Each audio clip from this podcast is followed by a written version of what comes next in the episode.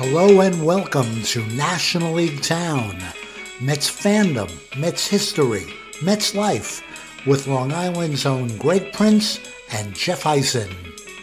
Hey, Greg. Greetings from Steve Cohen's world, Jeff. We're all just living in it. On today's show, are you kidding me? Did that actually happen? The Mets got Omar Narvaez. No, that's not it. The Mets got Carlos Correa. We woke up today with the shocking news that Carlos Correa is a New York Met. How do you feel, Greg? I feel like I've just added about a dozen years to my life of a shortstop turned third baseman who is incredibly talented and incredibly accomplished and still in the prime of his career. So I'm feeling pretty good. He was supposed to be a San Francisco Giant. We had that 45 minute late evening segments when he was rumored to become a Met. And then the news came that he was going to be a Giant. Yesterday, the Giants canceled the announcement press conference at the same time that the Mets were having the press conference for Justin Verlander. Welcome, Justin Verlander. And then today we find out that Steve Cohen called Scott Boras. Steve Cohen's on vacation in Hawaii because, of course, and said, since that deal fell through, let's make him a Met. He's going to be the Mets third baseman for a long time. 4.4 war last year, projected five war this year. One of the best players in baseball. He's never played third base, but he's six four. He has the body for third base. He's certainly an outstanding fielder. I'm so thrilled that he's a New York Met. As we remember the late Franco Harris, who just died today, or at least we got word that he died uh, 50 years since what is known as the Immaculate Reception, celebrated in Pittsburgh I'm sure, still rued in the San Francisco Bay Area where there are Oakland Raider fans still. I think we can call this the immaculate interception that Steve Cohen came in and grabbed Carlos Correa just before he hit the ground.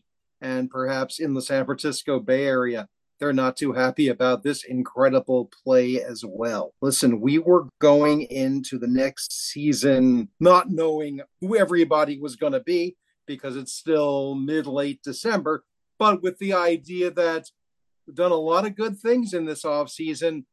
But if you take a step back, it was a very similar setup to what we had last year. I think we we talked about how bringing in three frontline starting pitchers, including a future Hall of Famer, made up for and maybe more than made up for losing an elite starting pitcher and two frontline starting pitchers. But you'd be entitled to call that a wash. You brought back your closer, who's the best closer in the game, but you had him already. You brought back your center fielder and leadoff hitter, who was a very hot commodity and made himself very desirable, but you already had him. In fact, just yesterday, we learned that we'd be getting Adam Ottavino back. And while there were some upgrades in the bullpen, we had him last year. You looked around this roster and you said, I still feel very good about this team, but where exactly is the net upgrade?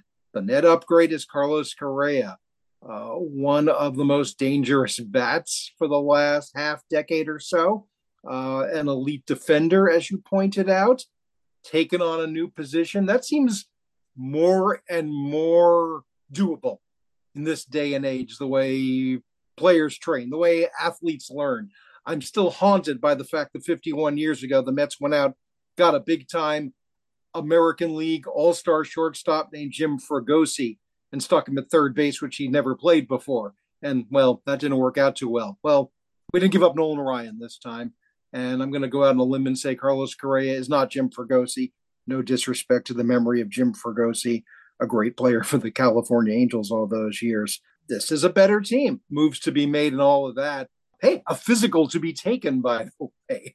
I am assuming that due diligence on the part of the Mets was done to be confident that whatever bugged the Giants, whatever caused the rift between Correa's camp and the Giants, to the point where everybody knew he was going to sign with the Giants. Look how many times this offseason we've talked about it's a done deal pending the physical. And That sort of thing that we say every offseason, and it's always a formality, except for that one time it isn't.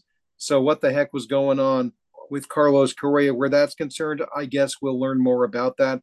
I guess we will learn that he passes a physical or whatever needs to be done on a more technical level.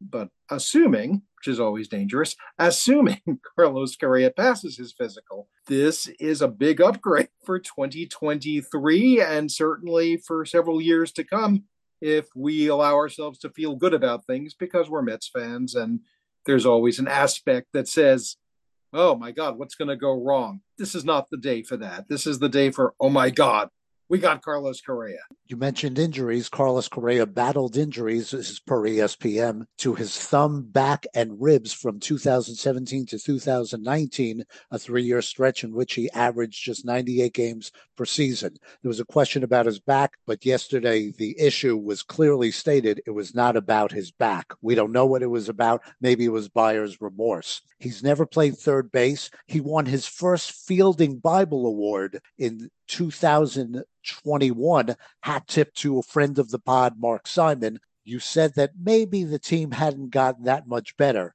They were a 101 win team, but the argument that Steve Cohen made last week to his favored reporter, Jon Heyman, was that my team is good, but it isn't that much better than last year. So Steve agreed with you, Greg. But yesterday, he said to Heyman, we needed one more thing, and this is it. This was important. This puts us over the top. This is a good team. I hope it's a good team. That's the Mets fan in Cohen qualifying the big move. You have to be thrilled about this. And uh, it's going to be interesting to see where Buck puts him in the lineup. It'll be interesting to see what moves are made around this because all of a sudden, what happens to the minor leaguers? Baty, Mark Vientos, where do they go?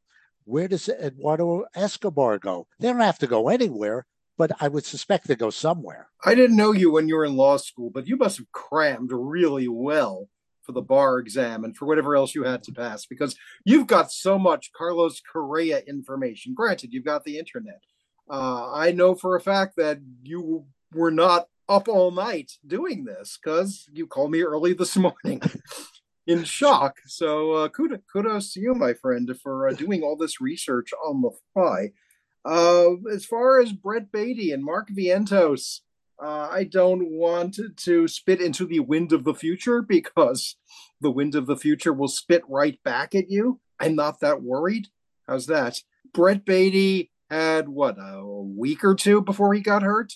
Uh, Mark Vientos had the slightest of auditions send him back. Send him back to AAA. Keep working on it. If they are somehow so desirable to other teams that you can fiddle around some more, well, perhaps you have to listen a little more closely.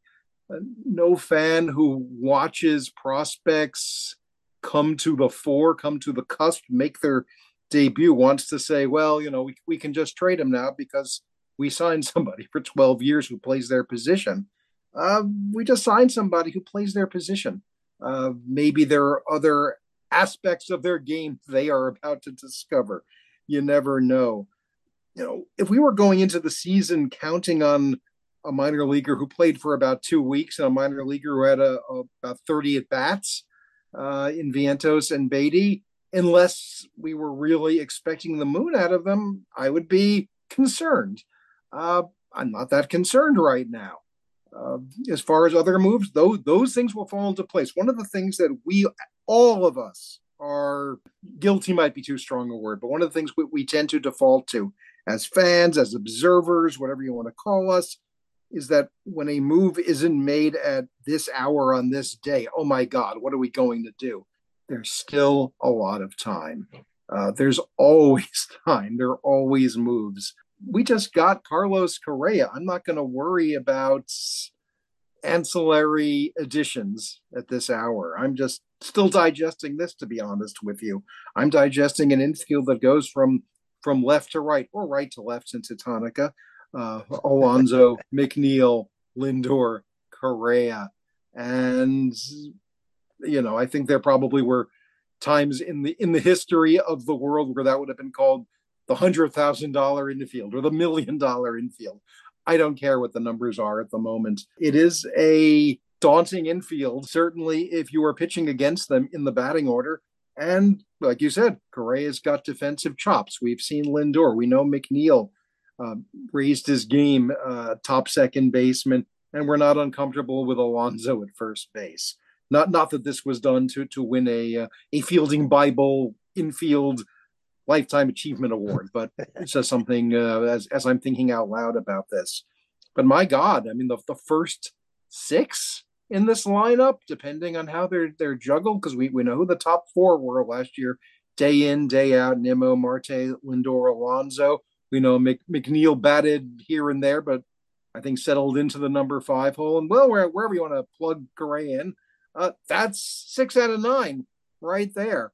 And I'm not going to say it doesn't really matter who the next three are because if they if if you've got three, and I don't want to pick on the guy, if you had three Darin Ruffs, three Tomas Nidos, three James McCanns, whatever, uh, that's an that's an inning with three outs probably. But again, I'm I am doing what I just said we shouldn't be doing. It's worrying about the window dressing almost. Uh, we just got Carlos Correa think about your life as a Mets fan and how often this sort of thing didn't happen prior to a couple of off seasons ago. There'd be like one big splurge every decade or so, and then there'd be recriminations, and then nothing would happen. This is what this team does now, and this is what this owner does now. Somebody who bought the team with the idea of building the best team possible, not just to hedge his bets and and hold back. When I first heard about this today, my, my reaction uh, out loud to my wife was, "Well, I guess he's not taking it with him," and that's uh, Steve Cohen's uh, approach to life.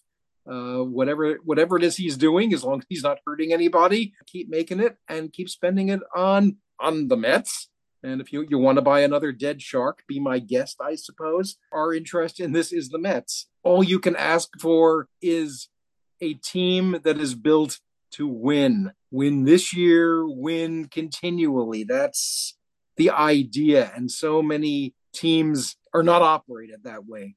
And the team we root for was not operated that way for large swaths of its existence, especially since it was possible to invest more than just, gee, I hope we, we sign some good amateurs and make a few savvy trades.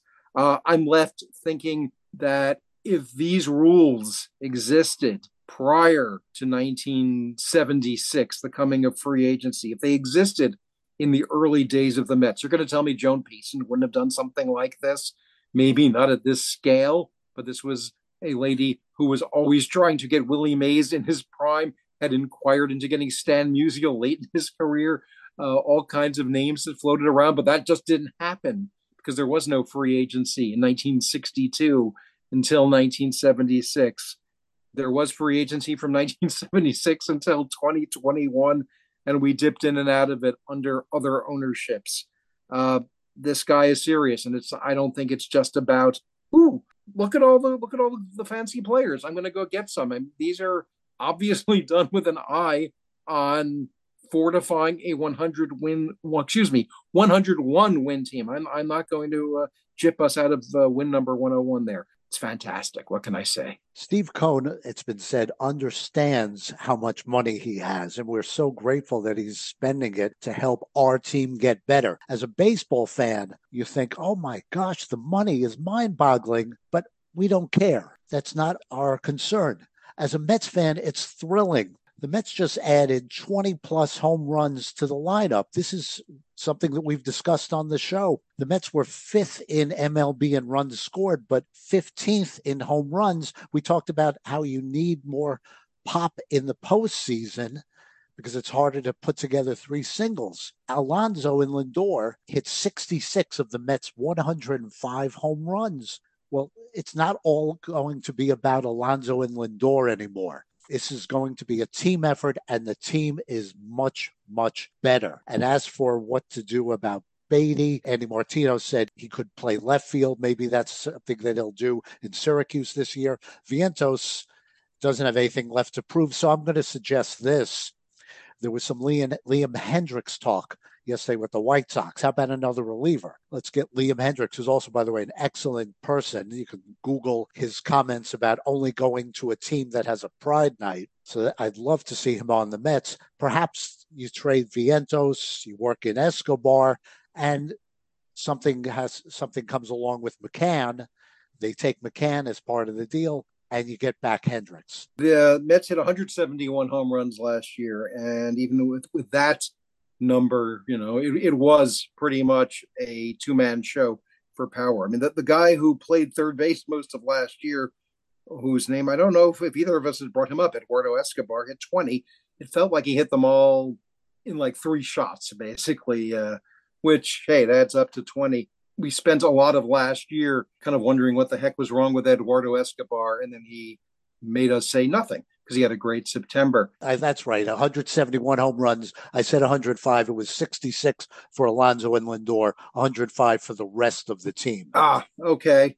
Well, 105 for the rest of the team. There were years the entire team didn't 100, hit 105, and it was a good lineup last year. Not enough pop. Well, again, Correa is a multifaceted player, and by the way, several years younger than Escobar.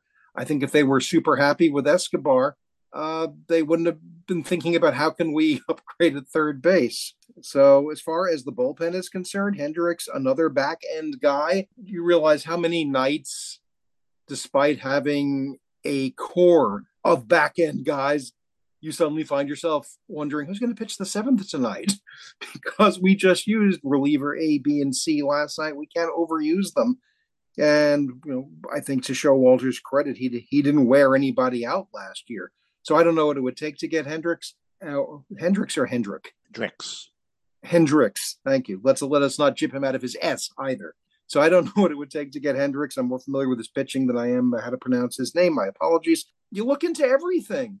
I I I think the only thing that that should hold a team back is its lack of creativity or its lack of personnel in terms of resources uh, we've seen, or at least we we have a sense of how much money comes into the game. We see the TV contracts and the licensing deals and all these things, and these teams are not owned by non-profit entities. Maybe not everybody is Steve Cohen in the owners' meetings, but there's a lot of Steve Cohnishness, if you will, going on out there. I'm sorry for the fans of teams who look at their owners and say, well, oh, we're a small market team, or oh, our, our owner can't spend. Your owner can spend. Your owner can do better. For years, we knew our owners could do better, and they didn't. This was a small market until about three years ago, or so it felt like a mid market. You got to remember, the Mets were supposed to supposed to be signing Javier Baez last year. He was going to move to second,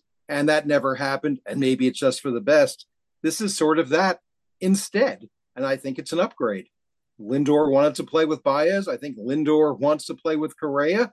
It's a lot of talent. We'll see how it plays out. Keep looking. We hey, listen, we were in first place fairly comfortably, even though it got close mid-season. The Mets were always looking to get better. I don't think there's any sense Billy Eppler and his front office ever says, oh, you know, we're set. They'll keep looking. We'll keep listening. And we can't wait to talk about it with you on National League Town.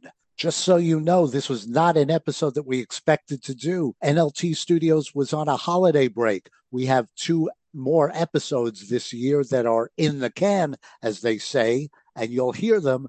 But we couldn't wait to talk to you about this monumental signing. So look for those two new episodes before the end of the year.